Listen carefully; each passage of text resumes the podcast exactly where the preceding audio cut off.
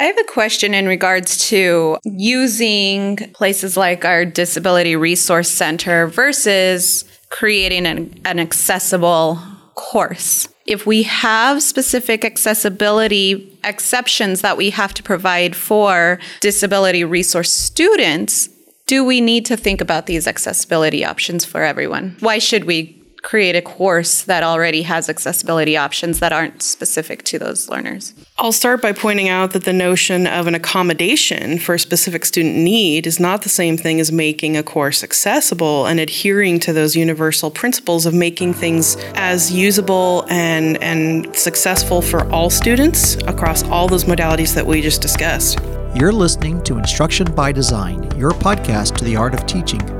In this episode of IBD, we are going to take a look at the fundamentals of accessibility for learning. Often is the case that curricula are designed with the average student in mind. As well meaning as the intent may seem, any attempt for inclusivity by taking the middle road is belied by the fundamental assumption that a learner and their needs can be adequately defined within a set of averages. Modern approaches to accessibility in learning have come to recognize that reducing barriers in education means acknowledging that individual variability is the norm, not the exception. This includes not only those with physical impairments, but also perhaps the exceptionally talented and gifted, or even an adventurous exchange student who may find themselves in a foreign country faced with an equally foreign symbology for learning. Addressing the issue of accessibility in education will most often take one of two paths. The first being a focus on addressing the needs of the individual.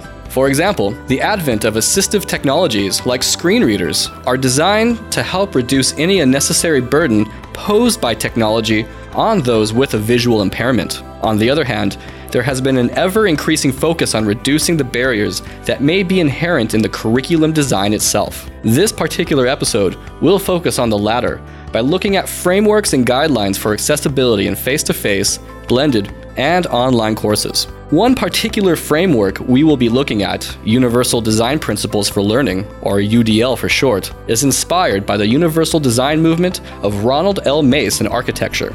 It calls for the design of products and environments to be usable by all people to the greatest extent possible without the need for adaptation or specialized design.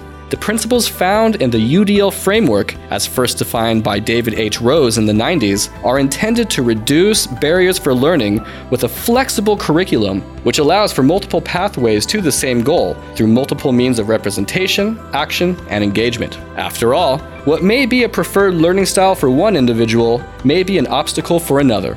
In addition to UDL, we will consider other guidelines and frameworks for accessibility, particularly in hybrid and online courses. Welcome to this episode of Instruction by Design, your podcast to the art of teaching. My name is Aaron Kraft from Arizona State University's College of Nursing and Health Innovations Academic Innovation Team. Joining me today are Celia Katroitiwa Jeanette Senecal. And Stephen Crawford. Question number one the setup here. Curriculum, as defined in the UDL literature, has four parts instructional goals, methods, materials, and assessments. With these in mind, how can faculty design a course curriculum that allows for different paths to the same goal in terms of multiple means of representation? It's a big charge you're putting before us, It is. Aaron. it is. Low hanging fruit that I think we've touched on in some other episodes. Very simple adding alt tags to your images and making sure you have transcripts or captions for your videos and other forms of multimedia. And this helps with screen readers, for example. Absolutely. Mm-hmm. Along that note, adding images to specific vocabulary to help with understanding of what that vocabulary means from symbology, that also helps.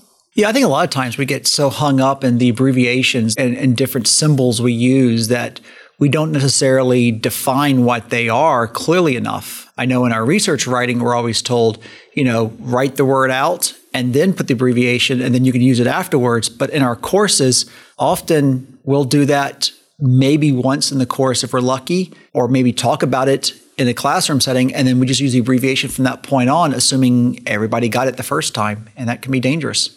Right, because if you're reading a paper, you see the word spelled out like universal design principles at the top, and then after that point, you can simply you can simplify it to UDL. Yeah. But in a classroom setting, it's a little bit different. It's not so linear. Maybe a student wasn't there that day, or maybe they just happened to be distracted when you said the original term. Is or this what you're maybe you at? moved the materials around yourself as well as another uh, example, and therefore UDL shows up in the first piece of content, and it's actually spelled out in the 3rd Mm-hmm. What I noticed, and you know, I'm thinking of teaching, uh, for example, let's go back to uh, elementary school, right? If I'm teaching math to a classroom, I might not just show them the numbers, but I might also give them uh, little like like blocks to play with as well that represent the numbers. So you have not just symbology in terms of Arabic numerals, but you also have something tangible that they can uh, manipulate and play with. But the idea is the same. That, that's what this meant to me. How would that play out in a higher education setting? Or could it be exactly the same? I know in some of my math courses that I took in higher education, we did have some tangible objects that we could use to help us manipulate and work with the content. I think that's where 3D printing is coming into play so oh, much yeah. nowadays. Right. You know, you think about how we often will have an image, especially with anatomy, you have an image of an organ. Why not have something that you could physically hold and go, oh, that's how big the heart really is? Most of us don't have access to cadavers, so we can't actually physically hold a real heart in our hand, but you can hold a, a physical representation of one from a 3D printer. Also, uh, when you look at what's being done with augmented and virtual reality, Yeah, that's what I was thinking, You yeah. can now dive into the cell, you know, and some of those symbolic things that we think about cell biology, now you can actually swim with them in the cell, and and, and it, it kind of you know, but that enlargement I think helps. It does. Uh, Stephen and I actually went to a HoloLens, Microsoft HoloLens demonstration a few days back, and it's pretty cool technology. I was actually able to see a spine, a 3D spine from all angles, and you could actually walk into it and see the in- inside of it. It was, it was very neat. And it, I, the first thing that came to my mind was I remember when my wife was giving birth, she had to get the shot. What, what is that called? Um, Epidural. epidural. I was just, you know, as a, uh, you know, as a husband and a father to be, I'm, very nervous about sticking needles, you know, in, in someone's spine. But being able to see like where the spinal fluid is to be able to tap into it, I assume that's where the, the needle went. It was it's quite fascinating. So I actually, by I didn't understand it when they were telling it to me, but by seeing it through the Hololens demonstration, it made a lot more sense to me. And I, perhaps this is what we're getting at with multiple means of representation here. and that's what I, I that's my feeling as well. We talk about a lot of things about audio and video specifically, and it's like, oh, well, you have to make it accessible, but it's it, it's not really my mind about making it accessible. It's about providing those alternative means. One of the issues I have with a lot of auditory information being transmitted is you're assuming everyone has the same understanding of the English language as the speaker, and while the the speaker may be a native English uh, speaker, that may not be the case for the listeners. And, and in some disciplines, the speaker themselves may be uh, a second language, uh, English as a second language type person. And therefore, being non native, they may have different pronunciations. You think about accents, those things can really come into play. And that's where I think with having videos in a course and having that text is there, but that's the low hanging fruit. I also think about the graphs, the images. We don't think about the descriptions enough. You know, it's like all because I can see the graph doesn't mean I understand what's happening. So give me a good description of what's happening. I'll take myself as an example of someone who doesn't do well auditorily. So even things like this with doing the podcast recordings, I can't just listen to the facilitator give the monologue in the beginning. I have to have a printout so I can actually read the words as they say it. And I would say the same thing if I was listening to an audio lecture, I would be one of those students who needs to have the text in front of me. And that's one of those things that, you know, instructors should think about when they are doing these video or audio lectures. I'm glad you mentioned that. That's what I was thinking. So, does multiple means of representation include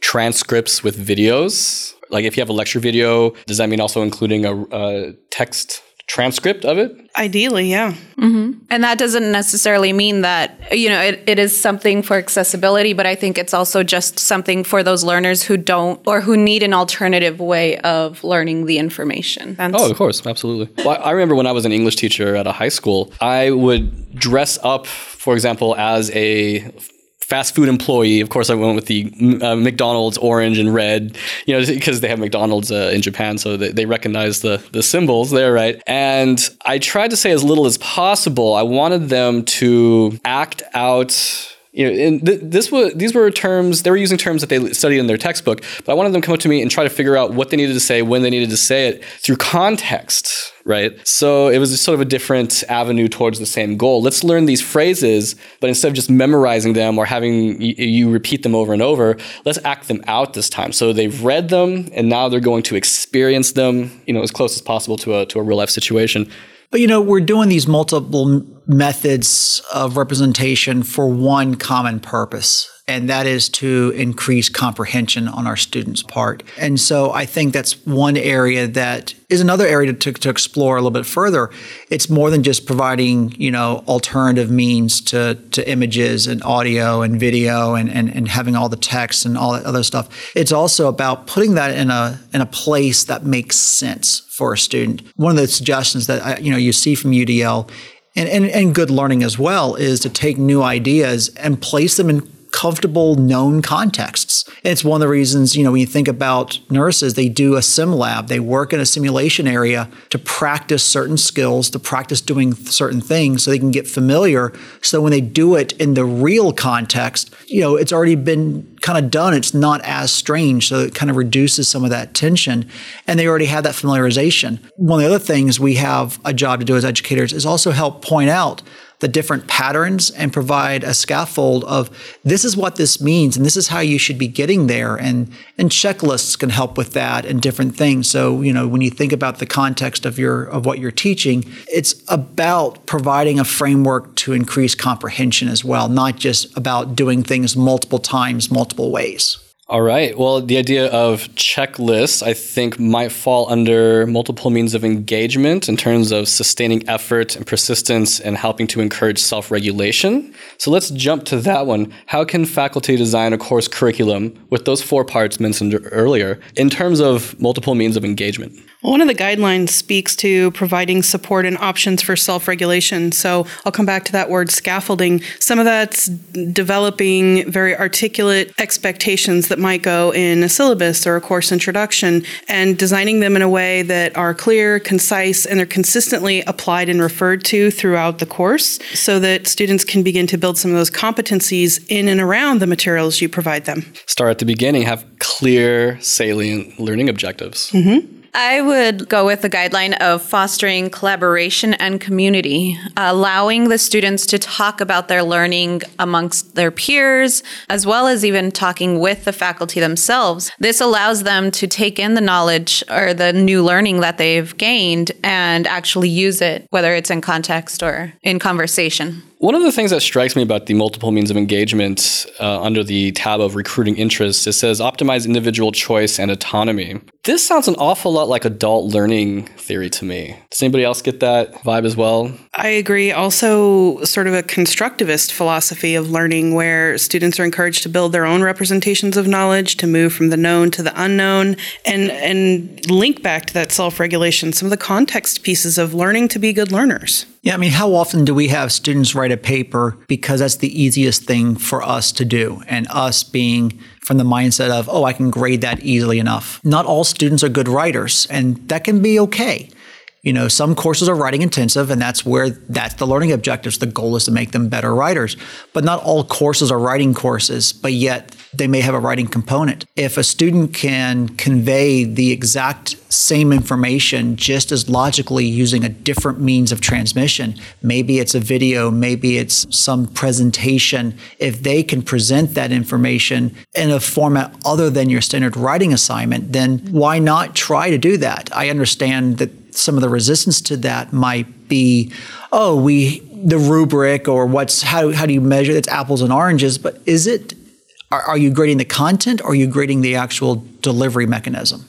So here we're springboarding into expression, action and expression. So the third uh, principle is it a principle or a guideline? So you know these terms to me are like well, it depends on what you're looking at when you talk about the multiple means of action expression. That's a principle, ah. but they have guidelines within them. Ah, thank you, thank you, excellent. So uh, let's move to that principle then, action and expression. Stephen's mentioning uh, allowing for multiple means of expression to demonstrate mastery of a competency or of a, of a learning goal in the class. Yeah. And I think that's what Jeanette was saying about the learning goal. If you don't have a good, strong, well defined learning goal and it's not communicated to the learners, you can't get everybody to work together then. You know, I think often we have our course objectives in our courses. We may even have our module objectives on what we want to do this week, but how well do we communicate that to our students and get them on board? This is what we're going to do this week, and this is why we're doing it. So these two are really tied action expression and engagement. If the students understand what they're doing, if they see how it's relevant to themselves, again, tapping into adult learning theory a little bit there, then they might be more motivated to engage in the course. But part of that motivation is going to ha- is going to be having the various avenues for action and expression. Fair to say? Yeah. I think this guideline lends itself well to active learning strategies because it does encompass a lot of those principles that fall under it with physical action and expression and communication. And then even going back over to the engagement piece, of course. The idea being that if you're just typing a paper, that's just one avenue to express uh, the competency right? So we need to have multiple avenues. And it's not a very active approach, right? So we're always advocating on this podcast uh, active learning, student centered learning approaches. So, what other methods could faculty use then if they want to break away from the essay, but they don't know how? One of these guidelines speaks to building fluencies with graduated levels of support for practice and performance.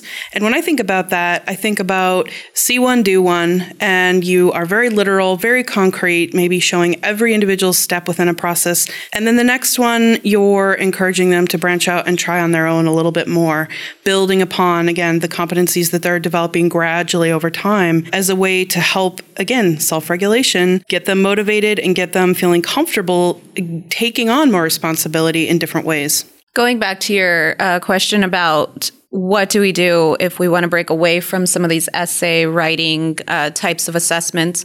I actually had this conversation yesterday with a faculty member who was looking to incorporate portfolios in their course to break away from those essay written typed assessments and as well as uh, discussion boards. So portfolios, and there's one right there. Looking at the way that portfolios could support the ability to provide an opportunity for the students to reflect but also put in some a little bit of you know writing pieces in there but more for the reflection piece which is all about the engagement and self-regulation it reminds me of my graduate program where it was online. I took a graduate program online, and we were told I, it, it, was all project based. And they would say, I don't care what you do, make it multimedia, do whatever you're capable of. Uh, demonstrate the competencies and make it multimedia. And we could go as deep into that as, as we wanted to. So, of course, some students would put together a PowerPoint presentation with narration. Yeah, technically, that's it's multimedia, right? You have images and words slash text. Yeah, that works.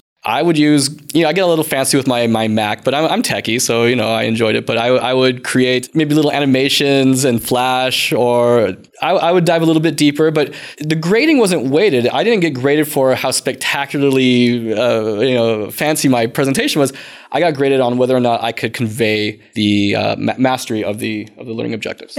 I mean, again, it should be about the content that aligns with the learning objectives that you want the students to be able to demonstrate knowledge of, mastery of. You think about a knowledge test. They could take a multiple choice test.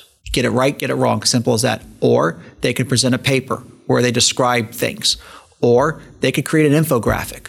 Or they could create you know, again, a multimedia presentation. And I think providing those multiple opportunities, again, it's not about the delivery, it's about did you hit the goals of the assignment? Did you demonstrate the knowledge that you were required to have? If it's an application level type of objective, then you know you're going to have to do something and how you describe what you did could be take your phone out and record a video just you know create a poster summarizing things I, it just there's lots of different opportunities there but it, we should be focusing more on the actual learning objectives and not the content delivery. And I think sometimes we get so tied up with the content delivery, the paper has to be at least 800 words, double spaced, this, that, and the other. And if you're teaching APA, yeah, following APA would be a very important guideline to, to measure.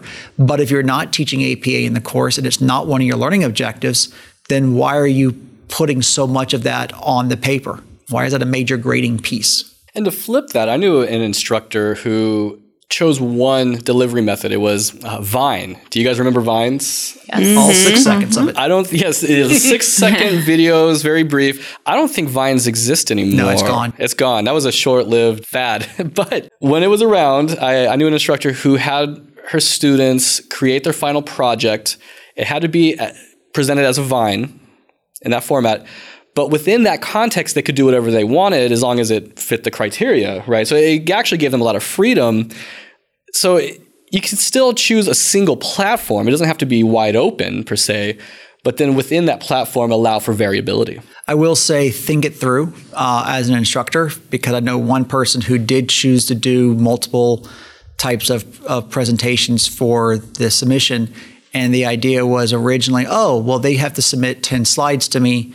So instead of me reviewing 10 slides, maybe I'll have them do a presentation. And they gave the choice students could either submit 10 slides with, with the narration written out, or they could record a video of the presentation.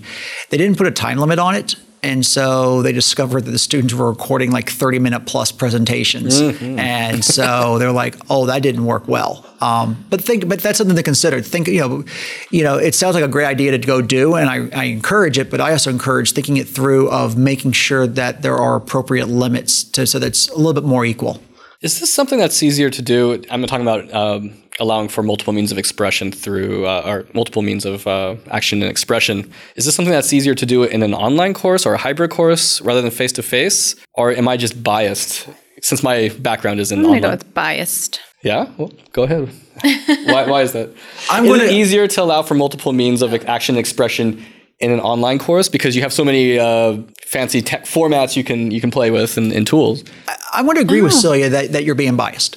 Um, and the, and the reason for it is we had that creativity in the face-to-face classroom long before online tools were created. You know, you think about some presentations that students have done. You could do a skit, you could do music, you could do a serious presentation. There's lots of different presentation styles you could do. Yes, they're all presentation styles, but when you get to online, a lot of times it's all multimedia for the most part. Is the exact same thing. And now you consider how you know even our basic, most basic face-to-face courses have a very strong tool integration into that course.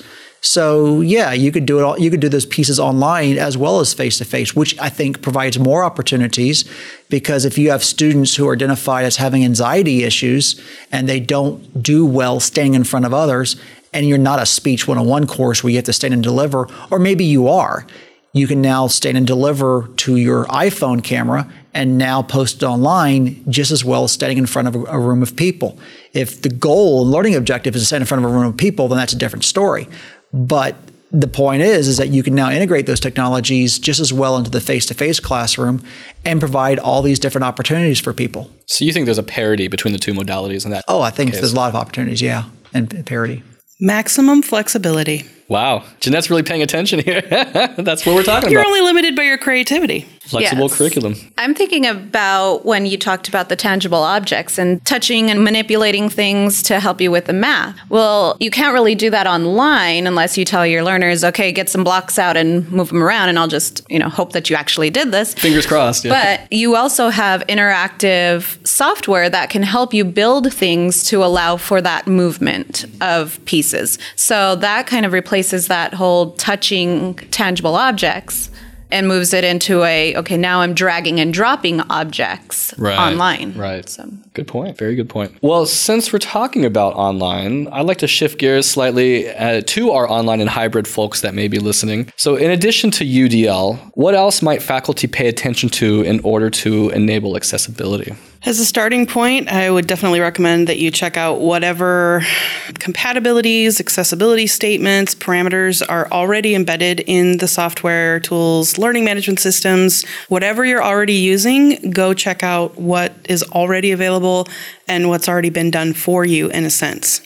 And to take that further, if you're using certain tools, maybe you want to link to that tool's webpage uh, or help documentation on how to use it. And if you have trouble, contact so and so. Is that That's part two after the scavenger hunt. Yes, Oh, okay, absolutely. Okay, yeah, yeah. I have a question in regards to using places like our Disability Resource Center versus creating an, an accessible course. I asked the questions here. Uh, not anymore, buddy. yes. Why is it that if we have specific accessibility exceptions that we have to provide for disability resource students, do we need to think about these accessibility options for everyone? Or why, why should we create a course that already has accessibility options that aren't specific to those learners? That is a solid question. Does anybody have a solid answer for that? I'll start by pointing out that the notion of an accommodation for a specific student need is not the same thing as making a course accessible and adhering to those universal principles of making things as usable and, and successful for all students across all those modalities that we just discussed. I mean, going back to the idea of providing captions in a video, while we think about it as, oh, this is important for um, a student who is hard of hearing or deaf, that this is, for them, this is the only way they'll get the information. And so therefore it has to be accurate. That's a good conversation to have, but also consider, again, our ESL students. If they don't understand words we're saying, key words, then they're going to have a misinterpretation of what is being taught. And therefore, if they can look at the captions and they're accurate, they can then check their learning and go, oh, I misheard that. When they said fourth, I thought they said fifth. You know, and that, you know, and that could be a huge difference. Or take chemical terms or any other technical term; they're always being mispronounced.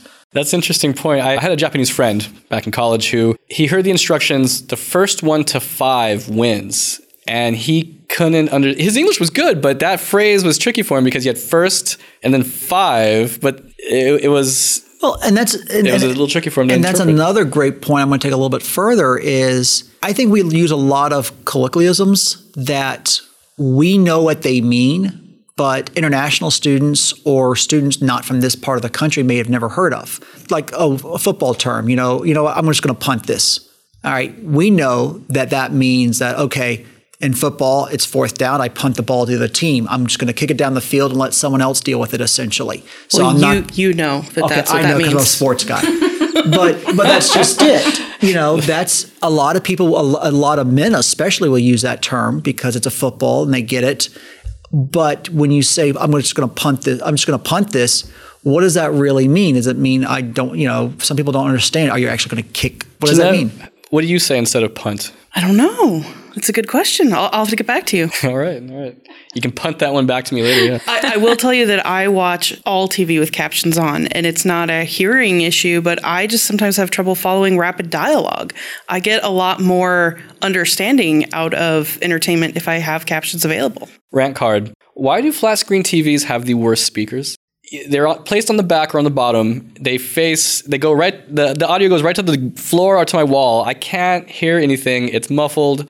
Good question. Therefore, the sound bar exists. The sound bar enables it's, it's accessibility. a vast conspiracy to buy new stuff. Yes, but that's a good. But that's a good point. You know, you think about. You know, you were talking about your scenario. You think about students listening on earbuds on a crowded train, you can't always hear because somebody else is making a lot of noise. So, yeah, I mean, a lot of people use captions not because they need to, but because they prefer to, and it creates a better experience. And we're seeing research where students are doing that with YouTube more and more.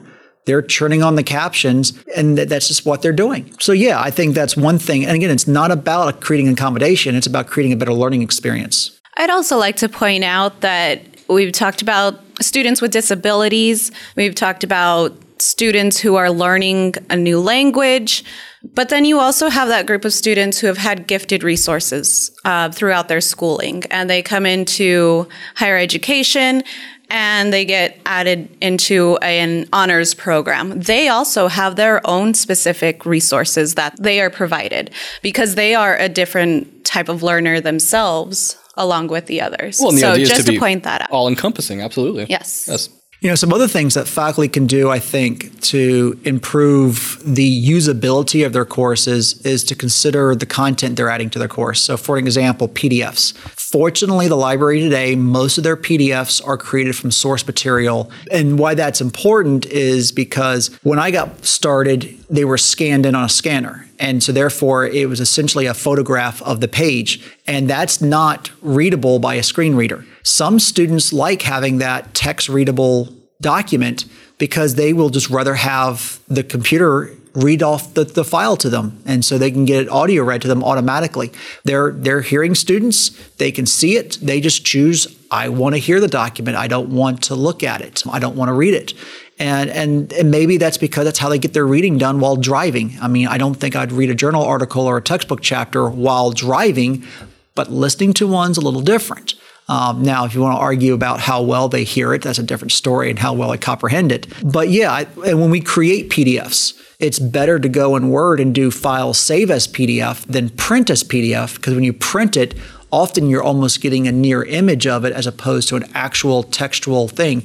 And the way to tell if you've got something that's that that's usable or accessible is to try to highlight text in the document. If you can't do it, it's not accessible. It's an image. It's, it's an image effectively. One of the other things I like to tell folks is learn to use Microsoft Word, especially the headings. I have seen so many doctoral students who have spent hours upon hours building their table of contents by hand. I did it in five seconds. And the reason why it took me five seconds is because I used the headings feature built into Microsoft Word. If you use that in your syllabus, if you use that in all your documents, whether you're building a table of contents or not, those headings get tagged in a special way that makes them more usable. And when you save them as a PDF, you'll see bookmarks down the side so a student can jump to that section of the document just like that. You gave me a perfect segue. Thank you. You got it. So, a couple years ago, I sat in on a webinar, and basically the context was tips for creating accessible course content. And I thought, oh, I already know some of this basic stuff, right? I don't really need this, but I'm going to, you know, check it out. And uh, what you're referring to, tags and style and Word, it's called semantic structure. And it's it's useful for that reason, building table of contents, but also if you are using screen readers, it really helps provide orientation to the different segments of the material, which is really important. But another important thing that I learned that I had never known before is that almost all of those productivity softwares have built-in accessibility checkers. They will literally run a little utility in a report and highlight areas that may be problematic for other screen reader type of software. And I would have never thought to run an Excel spreadsheet through an accessibility oh, checker oh, wow. before. Yeah. So even some versions of Adobe Reader now have built-in functions, you know, free software that you can go through and check your own materials for items that may need to be resolved.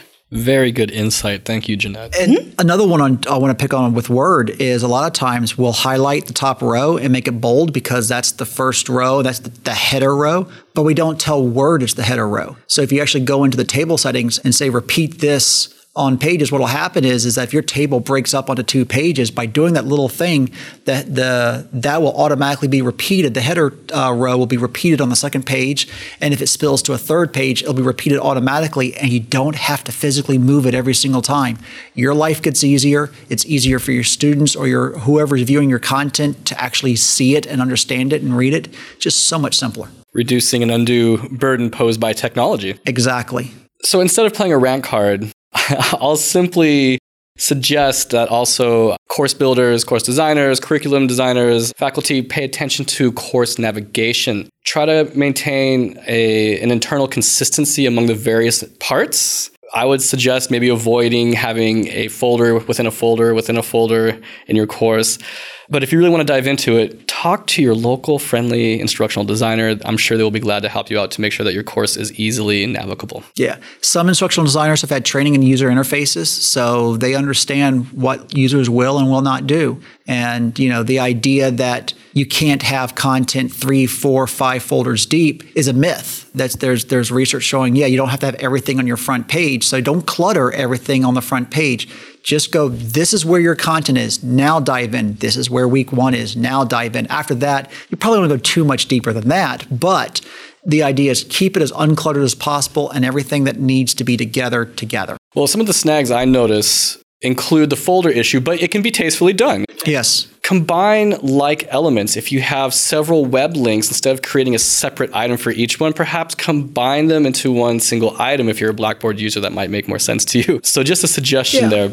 I mean, unless you want them to read them in different after certain things, what you're suggesting is, a, is, you know, just look at these web links and here's why. Tell them why they're doing it too. And one more related bonus tip is make sure you use descriptive hyperlinks when you're creating items, links, folders. Don't just say click here. What does click here mean if you're not looking at the page? There's no context for that. That feels like it's good the late 90s having to say that still. Yeah, well, it feels so 20 years ago. Well, we're trying to be inclusive of everybody. So, all right. Well, as always, we hope that you enjoyed this episode of IBD. If you would like to learn more about accessibility, be sure to start with udlguidelines.cast.org. That is UDL guidelines, one word, .cast.org. Check out qualitymatters.org. And of course, your institution's Disability Resource Center if you have one. I would like to thank our panelists today, Celia Coochwytewa, Jeanette Senecal, Stephen Crawford, and a special thanks to our producer, our very own Universal Design Principal, Ricardo Leon. You can reach us on Twitter at IBD underscore podcast. That is IBD as in instruction by design underscore podcast. Or you can email us at instructionbydesign at asu.edu. To find previous episodes, please visit our website at links.asu.edu slash IBD underscore podcast. This podcast was produced by Arizona State University's College of Nursing and Health Innovation.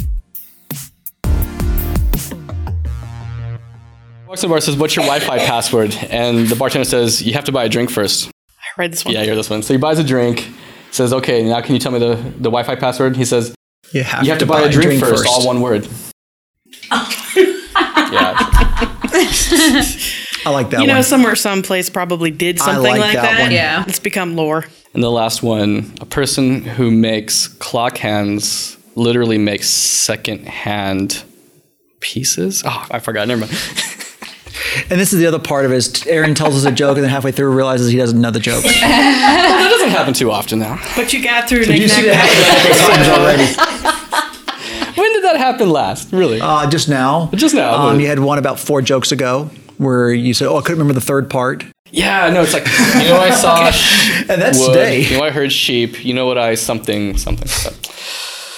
Anyways. And that's just while I was in the room.